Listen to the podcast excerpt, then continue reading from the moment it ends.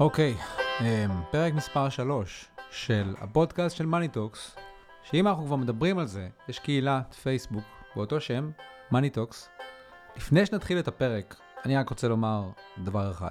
הניתוחים וההערכות הם בגדר דעות בלבד. כל העושה במידע הנמצא בתוכנית זו שימוש, עושה זאת על דעתו ועל אחריותו הבלעדית. אין לראות באמור המלצה, תחליף לשיקול דעת עצמאי, או הזמנה לבצע השקעות ו/או פעולות כלשהן. המידע המוצג הינו להעשרה בלבד, ואינו תחליף לייעוץ. יש לקחת בחשבון את הסיכונים הטמונים בהשקעות בניירות ערך. אנו לא אחראים להפסדים כספיים שעלולים להיגרם לאדם הפועל על דעת עצמו בעקבות התכנים המועלים כאן. עכשיו כשאמרתי את זה, אני יכול לומר שלום לאמיל. היי, אמרת את זה מאוד יפה. תודה אמיל, התאמנתי על זה לא מעט. אמיל, אתה יודע על מה אנחנו הולכים לדבר היום? בוודאי. פייסבוק, פייסבוק. או מטא, כפי שהיא מכונה בימינו.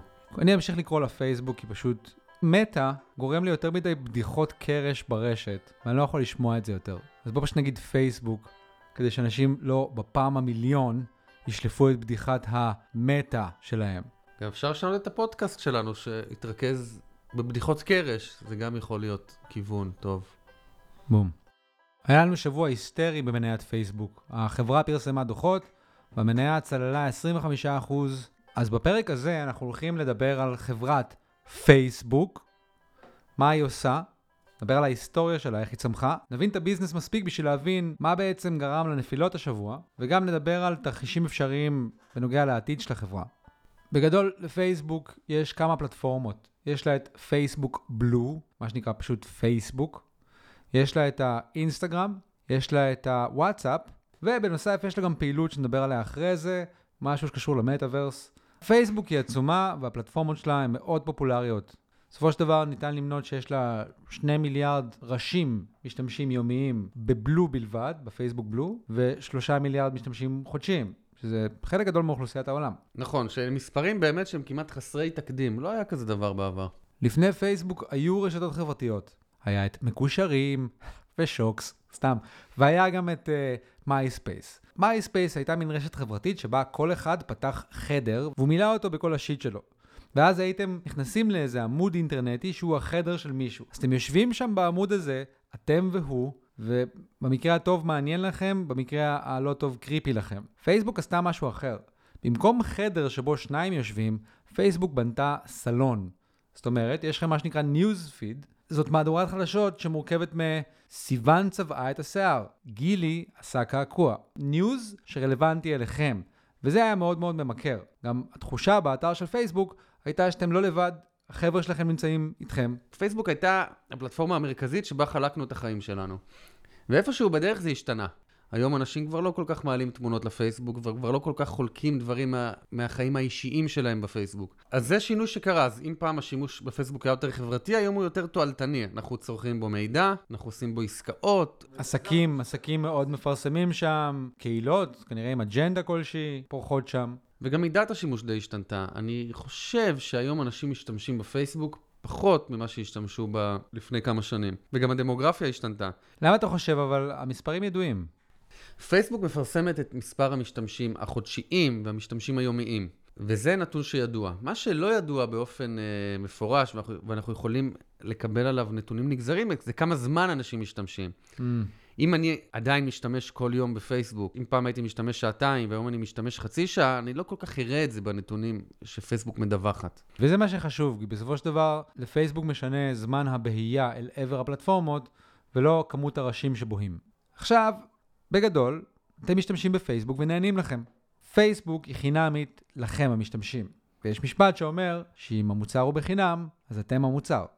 אבל ממה בעצם פייסבוק עושה כסף? אז בואו נחזור לבסיס. פייסבוק היא חברת פרסום. היא מרוויחה כסף מפרסומות. מה מיוחד בפרסום של פייסבוק? בשביל להבין את זה, בואו נחזור אחורה. לפני פייסבוק, לפני גם גוגל שאני משלב פה בדיון, איך חברות פרסמו? דרך אחת היא שלט באיילון, דרך נוספת היא פרסום בעיתונות או ברדיו, והדרך הכי פופולרית והכי משמעותית היא פרסום בטלוויזיה. אם נגיד אני שם שלט באיילון לחיתולי גברים, אז הרבה גברים שצריכים חיתול רואים אותו, אבל גם הרבה אנשים שזה לא רלוונטי להם רואים אותו גם כן, אז בעצם השלט הזה שמאוד יקר לשים אותו שם, לא נצפה על ידי העיניים המדויקות, אלא הוא נצפה על ידי כל אחד. וזאת בעיה שיש לך גם בעיתון. נכון, בדיוק. והטלוויזיה, אם אנחנו הולכים קצת להיסטוריה, הטלוויזיה היא הביאה חידוש, כי מה קרה בטלוויזיה? המפרסמים יודעים פחות או יותר איזה סוגי אוכלוסייה צופים בתוכנית מסוימת. אפשר להגיד שמי שצופה במשחקי כדורגל, הוא קהל יותר רלוונטי לפרסומות על הימורי ספורט, לדוגמה. וזו הייתה מהפכה בפרסום, והביא לכך שהטלוויזיה נהייתה הגורם הכי דומיננטי בתעשייה. והתקציבים שהלכו אליה צמחו בצורה מאוד משמעותית במשך שנים. כשהאינטרנט נכנס לתמונה, הכל השתנה. כשיש אינטרנט אפשר לקחת את זה כמה צעדים קדימה. ופה שתי חברות עשו מהפכה, פייסבוק וגוגל. עכשיו, מה פייסבוק בעצם עושה? פייסבוק יודעת לתת פרסום לאוכלוסייה מאוד מאוד מובחנת. היא יודעת להגיד בין כמה אתה, מה המצב המשפחתי שלך, מה תחומי העניין שלך, איזה חברים יש לך.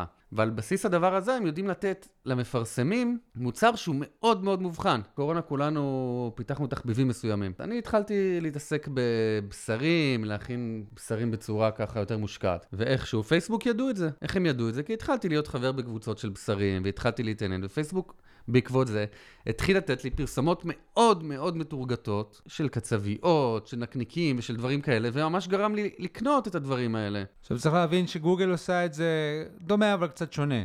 אצל גוגל הטרגוט נעשה על פי החיפושים של האנשים. זאת אומרת, אנשים מחפשים מזרן, אז גוגל תדע להציג להם יותר פרסומות של מזרנים. במובן הזה יש איזשהו שוני קל, שכשגוגל מציגה לך פרסומות, זה כבר כאשר נקטת איזשהו אקשן, אתה כבר רוצה אולי מזרן או משהו כזה. פייסבוק מציגה לך פרסומות כי אתה עונה על פרופיל מסוים. לא הבעת איזשהו רצון לקנות משהו, היא פשוט מעריכה שאתה קהל היעד. אבל בכל מקרה, שתי הפלטפורמות האלה הן סוג של דואפול בתחום הפרסום. הדיגיטלי. עכשיו, כדי לפלח את המשתמשים יותר טוב, פייסבוק צריכה לעקוב אחריכם ומה שאתם עושים. אחד הדברים שפייסבוק נשענת עליו מאוד, זה היכולת שלה לעקוב אחריכם כשאתם משתמשים בסמארטפון, גם כשאתם לא בפלטפורמה שלה. פייסבוק קודם כל יכולה להציג לכם פרסומת של קנדי קראש, ואז נגיד אתם קונים את המשחק. עכשיו היא יודעת שאתם משתמשים בקנדי קראש, ויכולה להציע לכם פרסומות של משחקים אחרים. אבל פייסבוק גם אשכרה יכולה לעקוב אחריכם כשאתם עושים שימוש באפליקציות שאינן פייסבוק, ומהמידע הזה היא גוזרת עליכם המון תובנות. פייסבוק בעצם יודעת לקשור בין מכשיר הטלפון הנייד שלכם אליכם, והוא משמש כמלקט עבורה לכל מיני פעילויות שבאמצעותן אני יכולה להציג לכם פרסומות יותר מדויקות. עכשיו, פייסבוק היא לא יוצאת דופן בזה, זה לא שפייסבוק עושה את זה ואחרות לא, כל מי שמפרסם בסמארטפון עושה את זה. יום אחד בהיר, אפל באה ואומרת, stop, אין יותר, אני לא מאשרת את הכלי הזה, אתם לא יכולים יותר לעקוב אחרי המשתמשים, באפליקציות שהן לא שלכם, בלי שהמשתמש נותן לכם אישור. עכשיו צריך להבין who the fuck is Apple, משהו כמו 25% מהטלפונים הניידים שבשימוש בעולם הם של אפל. אז לאפל יש המון שליטה בנושא הזה. ולא רק שזה 25%, זה 25% שיש להם יותר כסף. אז בארצות הברית אנחנו מדברים כמו על 60% מהאוכלוסייה שמשתמשים בטלפון של אפל, זו האוכלוסייה שהכי חשובה למפרסמים. ויום אחד בעיר, אפל באה ואומרת לכל החברות, כולל פייסבוק, אתם לא יכולות יותר להשתמש בכלי הזה. אני התעסקתי הרבה מאוד עם תעשיית המשחקים. תעשיית המשחקים היא אחד המפרסמים הכי גדולים בפייסבוק. והחברות האלה מתבססות במידה רבה על פרסום בפייסבוק. ככה הן גורמות לאנשים להתקין את המשחקים בטלפון שלהם. והתגובות שאני קיבלתי כשדיברתי עם אנשים מהתעשייה, אחרי מה שאפל עשתה, היו תגובות של סוף העולם. הם אומרים לי, אנחנו עכשיו עובדים כאילו אנחנו על עיוור, אנחנו לא רואים יותר. היעילות של הפרסום בפייסבוק ירדה בצורה מאוד משמעותית בעולם המשחקים. עכשיו, פייסבוק חטפה מכה מהסיפור הזה של אפל. שאלה, למה גוגל לא? גוגל, הפרסום שלה הוא מבוסס אינטרנט, הוא מבוסס על מה שקורה בדפדפן, בכרום או בספארי. היא לא מתבססת יותר מדי על עולם האפליקציות, ומה שאפל עשתה, הוא היה ספציפי ויועד לעולם האפליקציות, לפרסום באפליקציות. פייסבוק אפילו, אני מבין, טוענת שזה מין קונספירציה של אפל וגוגל. הרי גוגל ואפל עושות עסקים ביחד. נכון, דבר שלא רבים יודעים, והוא מאוד מעניין, זה שגוגל משלמת בשנה סדר גודל של 15 מיליארד דולר לאפל, תמורת הזכות שגוגל יהיה מנוע החיפוש ברירת המחדל בספארי, בדפדפן של אפל. וסמנכ"ל הכספים של פייסבוק בא ואומר, קבל עם ועדה, שגוגל ואפל התאחדו נגדם ועשו להם דווקא, שיש פה איזה מזימה נגד פייסבוק. עכשיו, זה לא שאנחנו יודעים אם היא צודקת, אבל מה שקרה בדוחות של הרבעון האחרון, זה שבזמן שפייסבוק חטפה מכה, גוגל דווקא הפגינה ביצועים די מוצלחים. עכשיו, צריך להבין את הטרגדיה הגדולה של פייסבוק בעיני עצמה. באיזשהו מקום, פייסבוק, לעומת אפל וגוגל, כנראה נמצאת בעמדת נחיתות, כי הן מחזיקות פלטפורמות שעליהן הכל קורה, בזמן שלה אין כזאת פלטפורמה. אמיל, בוא נסביר את זה שנייה לעומק. אז בואו נחזור להיסטוריה. בעולם המחשבים אנחנו רואים שיש מחזורים. כל כמה שנים נכנסת פרדיגמת מחשוב חדשה, ולמה אני מתכוון? הראשונה הייתה IBM. ב-30 הראשון, השנים הראשונות של המחשבים, היה לנו את IBM. IBM הייתה מייצרת מחשבים ענקיים, חברות גדולות היו קונות את המחשבים האלה, וזה היה המחשבים שהיה פחות או יותר. IBM שלטה בתעשייה. אנחנו מדברים על שנות ה-50 עד שנות ה-80. פתאום בשנות ה-80 עולה כוח חדש בעולם המחשוב, מה שאני קורא לו פרדיגמת מחשוב חדשה. המחשבים האישיים נכנסים לתמונה, ועולם המחשבים עובר להיות מכזה שנשלט על ידי מחשבים ענקיים ש-IBM עושה, למחשבים אישיים שיש בכל בית, שיש בכל משרד, בהם אינטל מייצרת את השבבים, ומייקרוסופט מייצרת את מערכת ההפעלה. ככה שבעולם הזה, מייקרוסופט היא הפלטפורמה, היא מי שהלקוחות רואים. וזה עולם שאנחנו נמצאים בו פחות או יותר מ-1980 ועד 2010. אם נדייק ב-2007, נכנסת פרדיגמת מחשוב חדשה, הסמארטפון. האייפון יוצא לעולם ב-2007, ותוך כמה שנים, אייפון לצד אנדרואיד של גוגל, נהיות פרד... פרדיגמות המחשוב הדומיננטיות. זו הדרך שרוב האנשים, רוב הזמן, משתמשים במחשבים, דרך סמארטפונים. צריך להגיד שבעצם, המכשיר עצמו הוא לא מעניין. מה שמעניין זה מערכת ההפעלה. מערכת ההפעלה היא כל המוח, היא הדבר היחיד שפועם בתוך המכשיר הזה. אפל וגוגל השתלטו על מערכות ההפעלה של מכשירי הסמארטפונים, וזה מה שבעצם הופך אותם לפלטפורמות ולא סתם עוד שירות. אבל בתכלס, אמיל, מה הבעיה בזה שלפייסבוק אין פלטפורמה? זאת אומרת, מה הבנפיט שיש למישהו מחזיק את הפלטפורמה כמו אפל וגוגל? ברגע שאתה הבעלים של הפלטפורמה, אתה קובע את החוקים. אתה יכול לקבוע מה הולך, ומה לא הולך. זו דרך אגב הסיבה שבכלל לגוגל יש פלטפורמה. גוגל בסיבוב הקודם, בפרדיגמה הקודמת, היא פעלה על הפלטפורמה של מייקרוסופט. מייקרוסופט החזיקה במערכת ההפעלה, וגוגל נאלצה להיות מין שק חבטות של מייקרוסופט. אם מייקרוסופט החליטה שגוגל לא תהיה הדפדפן, ברירת המחדל בדפדפן שלה, אז גוגל לא הייתה. כלומר, השליטה הייתה אצל מייקרוסופט, וגוגל אמרה לעצמה, כשאנחנו נעבור לפרדיגמה הבאה, אני רוצה שמייקרוסופט לא תשלוט יותר. אז אני אעשה את אנדרואיד, אני אחלק את אנדרואיד בחינם, דבר שמייקרוסופט לא יכולה לעשות, כי מייקרוסופט מייקרוסופט מוכרת מערכות הפעלה בכסף. עכשיו, צוקרברג הוא מאוד מבין את הדינמיקות בטכנולוגיה, הוא יודע לראות לאן הדברים הולכים, וכבר ב-2014 הוא מבין שהוא בבעיה. כי הוא רואה שככל שהוא יתחזק ויהיה גדול יותר, ככה הוא ייכנס להתנגשות חזיתית עם מי שמחזיק בפלטפורמות. וככה ב-2014 הוא מתחיל לדבר בפעם הראשונה על מה שהיום ידוע כמטאוורס. בעצם פייסבוק רכשה את אוקיולוס, שזה היה סטארט-אפ שפיתח משקפי וירטואל ריאליטי, מציאות מדומה, שאתם חובשים אותם על הראש, ואז רואים עולם מופלא בתת מימד שהרבה דברים יכולים לקרות בו. ופייסבוק היום, כשפותחים את הדוחות הכספיים שלה, בערך השורה הראשונה היא משהו כמו, המטרה של פייסבוק זה שכל היישומים שלנו יפעלו יחדיו להגשים את חלזון המטאוורס. שבעצם מטאוורס זה עולם תלת מימד וירטואלי, שבו אנחנו בני האנוש הולכים לרקוד, לשחק, לעבוד ולעשות מיליון שיט. וזה בעצם יצירת עולם חדש, שבו יש במרכאות שלטי פרסום חדשים, ובו יש תרגות חדש. וזה ההימור הגדול של פייסבוק על בניית פלטפורמה משל עצמה, שהיא המנהלת וכולם שחקנים בו. צוקרברג רואה במטאוורס הזה את השלב הבא של האינטרנט. אם בעבר ניגשנו לאינטרנט על ידי כניסה לדפדפן או על ידי הטלפון, בשלב הבא אנחנו ניכנס לאינטרנט על ידי חבישת משקפיים.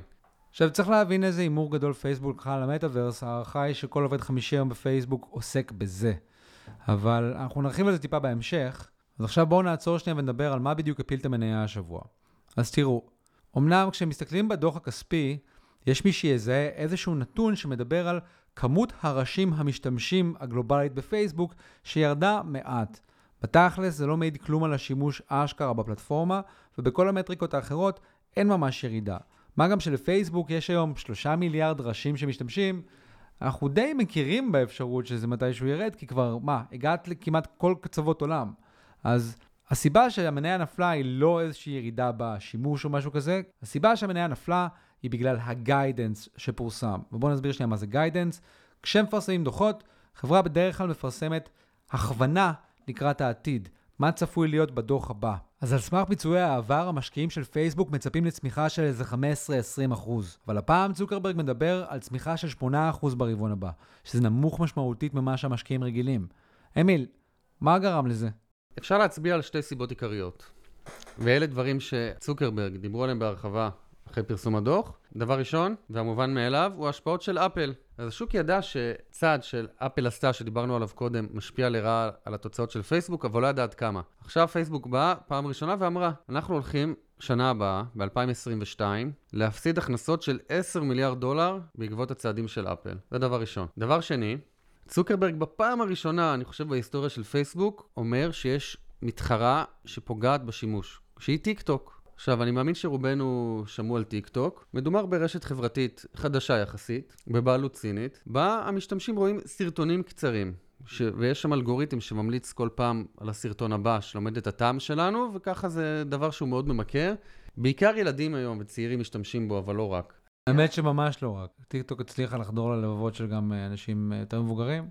30 ו-40 ובכיף. חברה הראשונה שמצליחה לאתגר את פייסבוק ממש במוצר הליבה שלה, ברשתות חברתיות. וצריך לזכור, פייסבוק עושה כסף כשאנשים משתמשים בה. ואם אנשים משתמשים שעה פחות ביום לטובת טיק טוק, או במקרה של צעירים הם בכלל לא משתמשים באפליקציות של פייסבוק בשביל להשתמש בטיק טוק, פייסבוק נפגעת. עכשיו צריך להבין משהו. לשוק יש ציפיות שנים קדימה בנוגע למניות. הוא חושב מה יהיו הרווחים שנים קדימה, והוא די נעול על זה. ברגע שחברה מעדכנת למטה תחזית קדימה, אם זה עדכון חד פעמי, נגיד ברבעון הבא יהיה קשה, אבל אחרי זה יהיה כרגיל, מילא. המניה לא אמורה להגיב הרבה. אבל כשהעדכון הוא כזה שהשוק אומר, רגע, רגע, רגע, צריך עכשיו לחתוך כל שנה קדימה ממה שחזינו קודם, אז המניה מגיבה חזק לדברים האלה. בין אם זה משהו חיובי ובין אם זה משהו שלילי. אז כשפייסבוק אומרת, תקשיבו, רבעון הבא יהיה בעיות, השוק מבין מזה, וגם רבעון אחרי זה ואחרי זה ואחרי זה ואחרי זה, וכל הגילום הזה, שנים קדימה, בא לידי ביטוי במניה היום, והיא נחתכת 25%. עכשיו, מיד אחרי שמניית פייסבוק נופלת לאחר הדוחות, עוד מניות של רשתות חברתיות נחתכו גם כן, בין היתר סנאפצ'אט. סנאפצ'אט ירדה ב-25% מיד אחרי פייסבוק, אבל באופן מוזר בטירוף, יום לאחר מכן עלתה ב-50%. מה קרה בדיוק בסנאפצ'אט? על סמך תוצאות העבר, שוק המניות הבין שגם פייסבוק וגם סנאפצ'אט מושפעות לרעה מהשינויים שאפל ביצעה.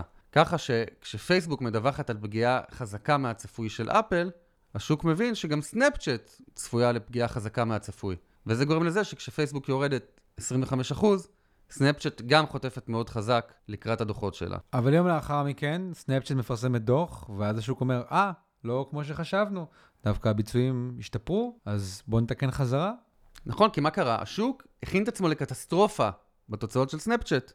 ולא רק שלא הייתה זוועה, היו תוצאות מעולות. וזו דוגמה מעולה לאיך ששוק המניות עובד. הכל מבוסס ציפיות. מגניב. אוקיי, אז בוא נבין בעצם מה הנזק האמיתי שטיקטוק גורמת לפייסבוק. אז בפייסבוק יש משהו שקורה כל כמה שנים, שהוא שינוי הפורמט בו פייסבוק מגישה פרסומות. בהתחלה, היום קשה לזכור את זה, אבל פייסבוק הייתה מבוססת על שימוש בדסקטופ, במחשבים האישיים. עם הזמן הסמארטפונים נהיו יותר ויותר דומיננטיים, ופחות או יותר בתקופה שהמניה של פייסבוק הונפקה ב-2012, פייסבוק עשתה shift חזק ושמה את הדגש על פרסום, על הגשת פרסומות בסלולר. המשקיעים באותו זמן היו מאוד סקפטיים לגבי היכולת של פייסבוק לעשות את זה. אם תלכו ותראו מה המניה של פייסבוק עשתה אחרי ההנפקה שלה, תראו שה... המניה ירדה 50% די במהירות. המשקיעים לא האמינו שפייסבוק תצליח להגיש פרסומות בצורה אפקטיבית בסמארטפונים. האתגר הבא שהיה לפייסבוק, אני מבין, זה כשסנאפצ'אט קמו ושלפו את עניין הסטורי. נכון, אז פייסבוק במהירות מחקה את זה, מתחילה להגיש סטוריז באינסטגרם ובפייסבוק. בשלב ראשון, הפרסום, כמו שהיה במעבר קודם, הפרסום לא אפקטיבי בהתחלה, כי צריך לבנות כלים למפרסמים, כי עוד לא יודעים בדיוק מה עובד ומה לא עובד, אבל גם את זה פייסבוק צלחה, ככה שהיום הפרסום בסטוריז הוא מאוד מאוד אפקטיבי. לא פחות מהפיד ואפילו יותר. ואז בא הטיק טוק, ובמקום פיד של טקסט, או פיד של תמונות, או פיד של סטוריז, היא באה עם פיד של סרטונים קצרים שמתחלפים בזה אחר זה במהירות. נכון, ואנחנו חוזרים לאותו סיפור. כשמגיע פורמט חדש, לא כל כך יודעים איך לאכול אותו, אנחנו לא יודעים איזה כלים מתאימים למפרסמים, אנחנו לא יודעים בדיוק איך לפרסם, ככה שהמונטיזציה, איך שעושים כסף מהצפייה, היא פחות טובה בהתחלה.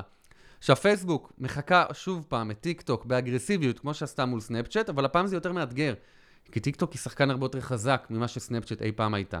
אז שוב פעם, פייסבוק נמצאת במצב שבו היא מחליפה פורמט, חלק גדול מהקהל שלה נוהר לאותו פורמט, היא עדיין לא מבינה איך היא מפרסמת על גבי הפורמט הזה ומה עובד, אין עדיין את כל הכלים, וזה גורם לכך שהיא חוטפת איזושהי מכה בכנף. יש לה איזה dip פתאום בהכנסות. נכון, ומה ששונה מפעם, שבגלל שטיקטוק היא שחקן כל כך חזק, פייסבוק היום נוקטת בהרבה יותר אגרסיביות בשביל לקדם את הפורמט החדש. אז מי שילך היום ל browse באינסטגרם יראה שפייסבוק מאוד מקדמת שם את הרילס, המוצר שלה שמחקה את טיקטוק. הוא מחקה ממש באגרסיביות, זה ממש אותו דבר. ובשיחת הוועידה האחרונה, צוקרברג ממש מדבר על זה. הוא אומר שהם בתהליך של להעביר יותר שימוש לרילס, הוא אומר שהם עושים פחות כסף על הרילס, אבל זה יסתדר בעתיד, והוא רומז לזה שהם הולכים לעשות shift מאוד מאוד קיצוני. מה הם הולכים לעשות לדעתי? הם הולכים להגיע למצב שמסך הבית באינסטגרם לא יהיה כמו היום פיד וסטוריז, אלא שהוא יהיה רילס. אז באיזשהו מובן, הדבר הזה הוא סוג של נקודת אור, או פוזיציה, אם תקרא לזה. מי שמאמין בפייסבוק יכול לאמור לעצמו, אוקיי, כבר היינו בסרט הזה בעבר, פייסבוק צריכה להתאקלם לפורמט חדש, בהתחלה היא חוטפת מכה, המניה מושפעת מזה, אבל אז אה, היא מבינה איך עושים את זה, עושה את זה טוב, והכל מסתדר. לא אומר שככה צריך לחשוב, אבל זאת פוזיציה חיובית למי שרוצה לקחת אותה. נכון, עכשיו, היום קורים שני דברים שלא היו בעבר. פייסבוק נלחמת בשתי חסידו, חזיתות. בחזית אחת טיקטוק ובחזית השנייה, אפל. אני אהבתי שלרגע אמרת שפייסבוק נלחמת בשתי חסידות. אז בואו נדבר על פייסבוק ה business ומה המשקיעים בפייסבוק, או אלה ששוקלים להשקיע בפייסבוק, אמורים לחשוב לעצמם. וכאן זה לא פשוט, כי אני מבין שהסיפור הנוכחי הזה הופך את המצב לטיפה יותר ספקולטיבי. ניתן טיפה רקע ונאמר שפייסבוק מבחינת ביצועים כספיים היא חברה עם היסטוריה מצוינת, צמיחה מאוד גבוהה. לא רק שהיא חברה צומחת, אלא גם היא חברה מאוד רווחית ואין לה חובות, שזה די מדהים. אין לה חובות, יש לה עודפי מזומן, היא מחזירה המון כסף לבעלי המניות, שזה דבר מאוד חשוב לנו כבעלי מניות. החברה מבצעת רכישות עצמיות של המניה שלה, בעתיד אני חושב שנרחיב על זה יותר. וכשאנחנו מסתכלים על זה היום, אז החברה, כשאנחנו מדברים על תמחור אופטי, כלומר כמה המניה עולה לעומת כמה שהחברה מרוויחה, היא נראית די זולה ביחס לכמה שהיא מרוויחה ולכמה שהיא עתידה לצמוח עם כל הבעיות הנוכחיות. אחד הקשיים שיש לפייסבוק זה הקושי הרגולטורי. אמיל, בואו נגיד על זה כמה מילים. אז פייסבוק, וזה דבר שלא לגמרי ייחוד- ייחודי לגבי פייסבוק, זה נכון גם לגבי גוגל ונכון לחברות הגדולות האחרות, אבל הוא הכי מעניין לגבי פייסבוק. פייסבוק בעבר, מה שהיא עשתה, זה כל פעם שצץ לה מתחרה, היא באה וקנתה אותו, נכון? היא קנתה את אינסטגרם כשהיו בה מתחת ל-100 עובדים. קנתה אותה במיליארד דולר, אחרי זה היא קנתה את וואטסאפ. אחרי הרכישות של אינסטגרם ווואטסאפ, בא בעצם הרגולטור, ממשלת ארצות הברית, ואומרת להם, חבר'ה, אתם לא יכולים לקנות עוד חברות, אתם נהיים גדולים מדי, חזקים מדי, אתם הורסים את התחרות. ככה שכשסנאפצ'אט עולה פתאום, פייסבוק לא יכולה לרכוש אותה. ומהנקודה הזאת, פייסבוק כבר לא יכולה להשתמש בכלי בו היא השתמשה פעם, והיא עוברת לכלי של חיקוי. אז אם היא לא יכולה לקנות סנאפצ'אט, היא פשוט תחקה אותה. עוד עניין שבעיניי הוא סופר חשוב כשמדברים על פייסבוק זה מרק צוקרברג.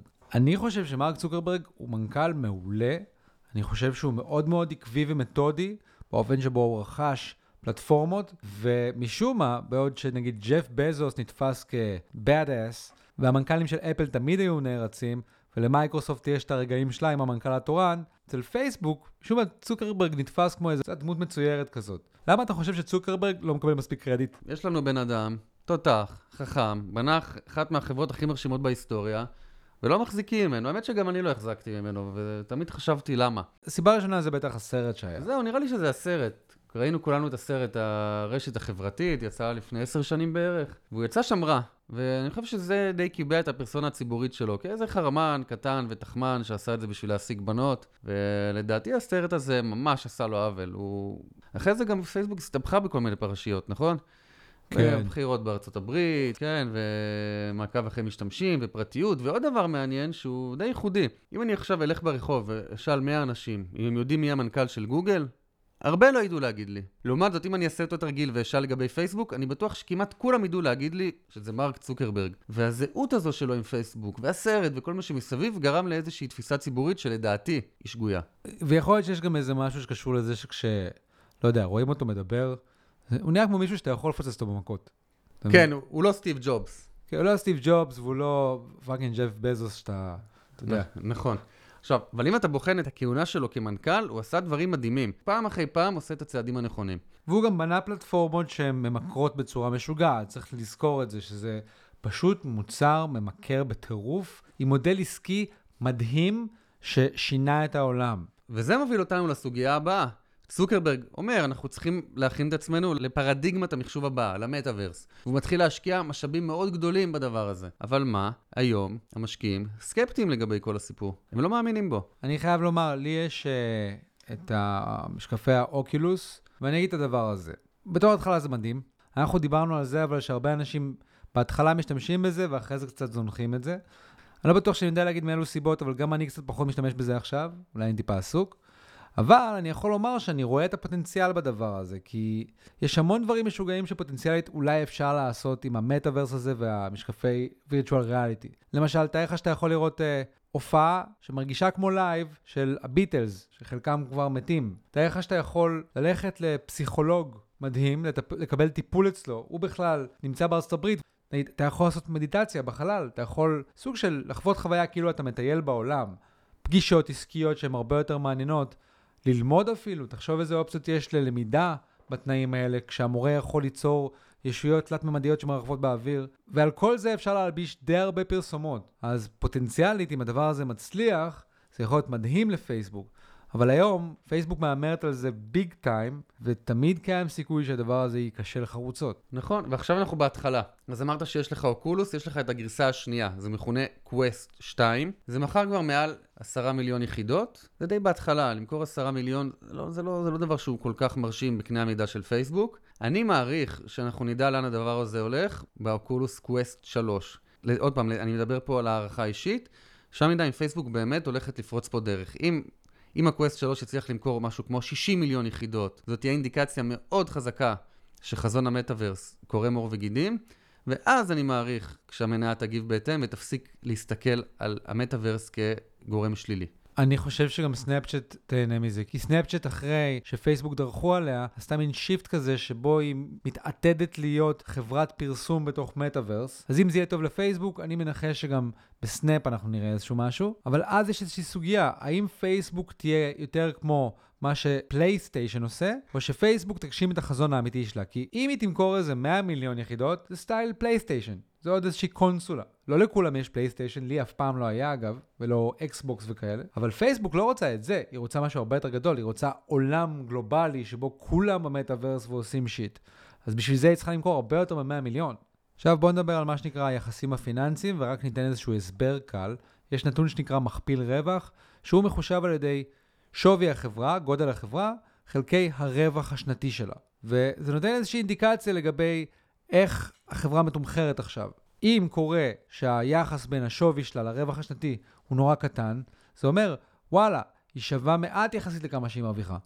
ואם היחס בין השווי לרווח הוא נורא גדול, אז אתה אומר, mm, היא מתומחרת נורא גבוה ביחס לכמה שהיא מרוויחה. אז בוא נדבר על המכפיל של פייסבוק. הוא עכשיו, אחרי הירידות, עומד על 17, שזה נשמע די מעט, א', לחברה כמו פייסבוק, בטח חברה טכנולוגית צומחת כמו שהיא הייתה עד כה, כן, זה מכפיל שהוא נמוך ביחס לחברה במאפיינים של פייסבוק. רק בשביל ככה לסבר את האוזן, מכפיל רווח של חברה כמו קוקה קולה, שהיא חברה לא צומחת, והשימוש והמכירות שלה יורדות, הוא באזור ה-25, 30, ככה שפייסבוק הרבה יותר זולה מחברה כזו. רק נבהיר שמכפיל רווח נמוך הוא איזשהו אינדיקטור לכך שאולי המחיר של המניה הוא זול ביחס למה שהיא שווה. אני רק מציין לא צריך להסתכל על זה ככה, וגם יהיה לנו פרק שלם על הדבר הזה. עכשיו, אבל אמרנו שהוא 17, וגם הדבר הזה הוא מתעתע. למה? כי בשביל להגיד מה מכפיל הרווח, אני צריך קודם כל להבין כמה פייסבוק מרוויחה. עכשיו רגע, מה זה להבין? זה כתוב בדוח, לא? זה כתוב בדוח, אבל התפקיד שלנו כמשקיעים זה לדעת איך לפרש את הדוח.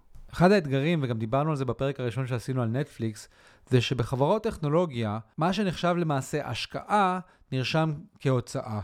עכשיו, פייסבוק משקיעה המון במטאוורס, וההשקעה הזאת לא אמורה להיחשב כהוצאה ולהיות מנוקה מהרווח. אבל בפועל, בגלל שזה לרוב הוצאות שכר, אז באופן שבו רישום חשבונאי תקני נעשה, רושמים לה את מה שהוא השקעה בתור הוצאה, ואז יוצא שהרווח שלה כיום הוא יותר נמוך ממה שהוא היה אמור להיות. אז בתכלס, אם לוקחים את זה בחשבון והרווח אמור להיות יותר גדול ממה שהוא רשום בדוחות, זה אומר שהמכפיל האמיתי של פייסבוק הוא יותר נמוך מ-17. נכון, אם אנחנו יוצאים מנקודת הנחה, וזאת שאלה, לא בטוח שזה נכון. אבל אם יוצאים מנקודת הנחה שההשקעה בעתיד היא לא הוצאה, מכפיל הרווח של פייסבוק הוא יותר כמו 13, שזה כבר ממש, אנחנו הולכים לחברות שהן במצב קשה. שזה מעניין שאנחנו בעצם מתעלמים מהמכפיל המפורסם הרשמי, ואומרים, לא, לא, לא, לא, המכפיל האמיתי צריך להיות ככה, כי זה באמת הרווח שלה. פה כל אחד יכול להפעיל את השיפוט האישי שלו. האם ההשקעה במטאוורס היא הוצאה? האם זו השקעה? אלה תשובות שהן לא חד משמעיות. אז עוד דבר שצריך לקחת בחשבון, זה שיופי שפייסבוק משקיעה הרבה במטאוורס, וההשקעה היא לא הוצאה, אבל אולי ההשקעה במטאוורס מחורבנת ולא תניב שום דבר, אז זה לרעת פייסבוק. עכשיו, גם בסכומים שפייסבוק כן רושמת כהשקעה, שם יש איזושהי סוגיה. כי פייסבוק, יש לה מה שנקרא capex גדול. capex זה בעצם סכומים שחברה מוציאה על השקעות שהן לא הוצאות. ופייסבוק משקיעה המון ב data center ים. זאת אומרת, היא בונה חדרים עם שרתים שבהם מאוחסן המון מידע. רק לשם השוואה, אמזון, שהיא מפלצת בתחום הענן, מוציאה 60 מיליארד בשנה, פייסבוק מוציאה 30 מיליארד בשנה על הדבר הזה. ולמה פייסבוק מוציאה כל כך הרבה כסף? כוכב הצפון של פייסבוק הוא לשפר את היכולת שלה להתאים בין מפרסמים לבין משתמשים. וככל שפייסבוק בונה יותר data center ים, ככה האלגוריתם שלה משתפר, האינטליגנציה המלאכותית משתפרת, והיא משפרת את היכולת שלה להתאים את הפרסומות ולהפוך אותן לרלוונטיות יותר. ככל שהפרסומות של פייסבוק יהיו רלוונטיות יותר, ככה היא תרוויח יותר. נשאלת השאלה, האם ה capex הזה זה באמת השקעה או שזה תחזוקה? וצריך להבחין. יש capex שמצמיח חברה, כי הוא השקעה, ויש capex שהוא פשוט תחזוקה שוטפת נדרשת. נכון, דיברנו בפרק על נטפליקס, דיברנו על וולמארט. אז בוולמארט זה יותר קל להבין את זה. כשהיא באה ופותחת סניף חדש, די ברור שזה בשביל צמיחה. לעומת זאת שהיא עושה תיקונים ומתחזקת את הסניפים הקיימים, ברור שזה תחזוקה. עכשיו יש דברים שהם בקו האפור יותר. מה קורה אם וולמארט מעצבת מחדש סניף קיים? זה צמיחה, זה תחזוקה, זה דברים שהם פחות ברורים. ובהרגשה שלי, פייסבוק, מה שהיא עושה יותר דומה, יותר דומה למקומות האלה של וולמארט, כשהיא מעצבת מחדש סניפים קיימים. ואם כך, אז אולי לא צריך לפרגן כל כך לכל ההשקעות שהיא עושה, אולי אנחנו נגלה שזה פשוט תחזוק של אה, בלאי, ואם היא לא תעשה את זה, אין ביזנס. אז האמת היא כנראה איפשהו באמצע, ו... ושוב, זה תפקיד של כל משקיע, לתת את, ה... את, את, את הדעה שלו לגבי הדברים האלה, כי אין פה תשובה שהיא חד משמעית, ואלה שאלות שהן מאוד סובייקטיביות. אז בסופו של דבר, אם להשקיע בפייסבוק זה עניין של הפוזיציה שלכם. יש מי שבטח יגיד, שמע, הם בדרך למטה, ואני יכול לדמיין מישהו שיגיד שא', הוא מאמין במטאוורס, ב', הוא מאמין שפייסבוק תצליח להתגבר על האתגרים של טיק טוק, וכמו שהיא כבר עשתה בעבר, תתאקלם ותשתפר, ושלאור כל הדברים האלה, אולי המכפילים של פייסבוק נמוכים כרגע. בטח שלהגיד לכם מה אתם אמורים לעשות, יהיה הדבר הכי מטומטם שאני יכול לעשות. אז בואו נסתפק בבחירת שיר. אמיל, תבחר לנו שיר. אז היום אני אפנק אותך בשיר אבא של אהוב ליבי, אביתר בנאי.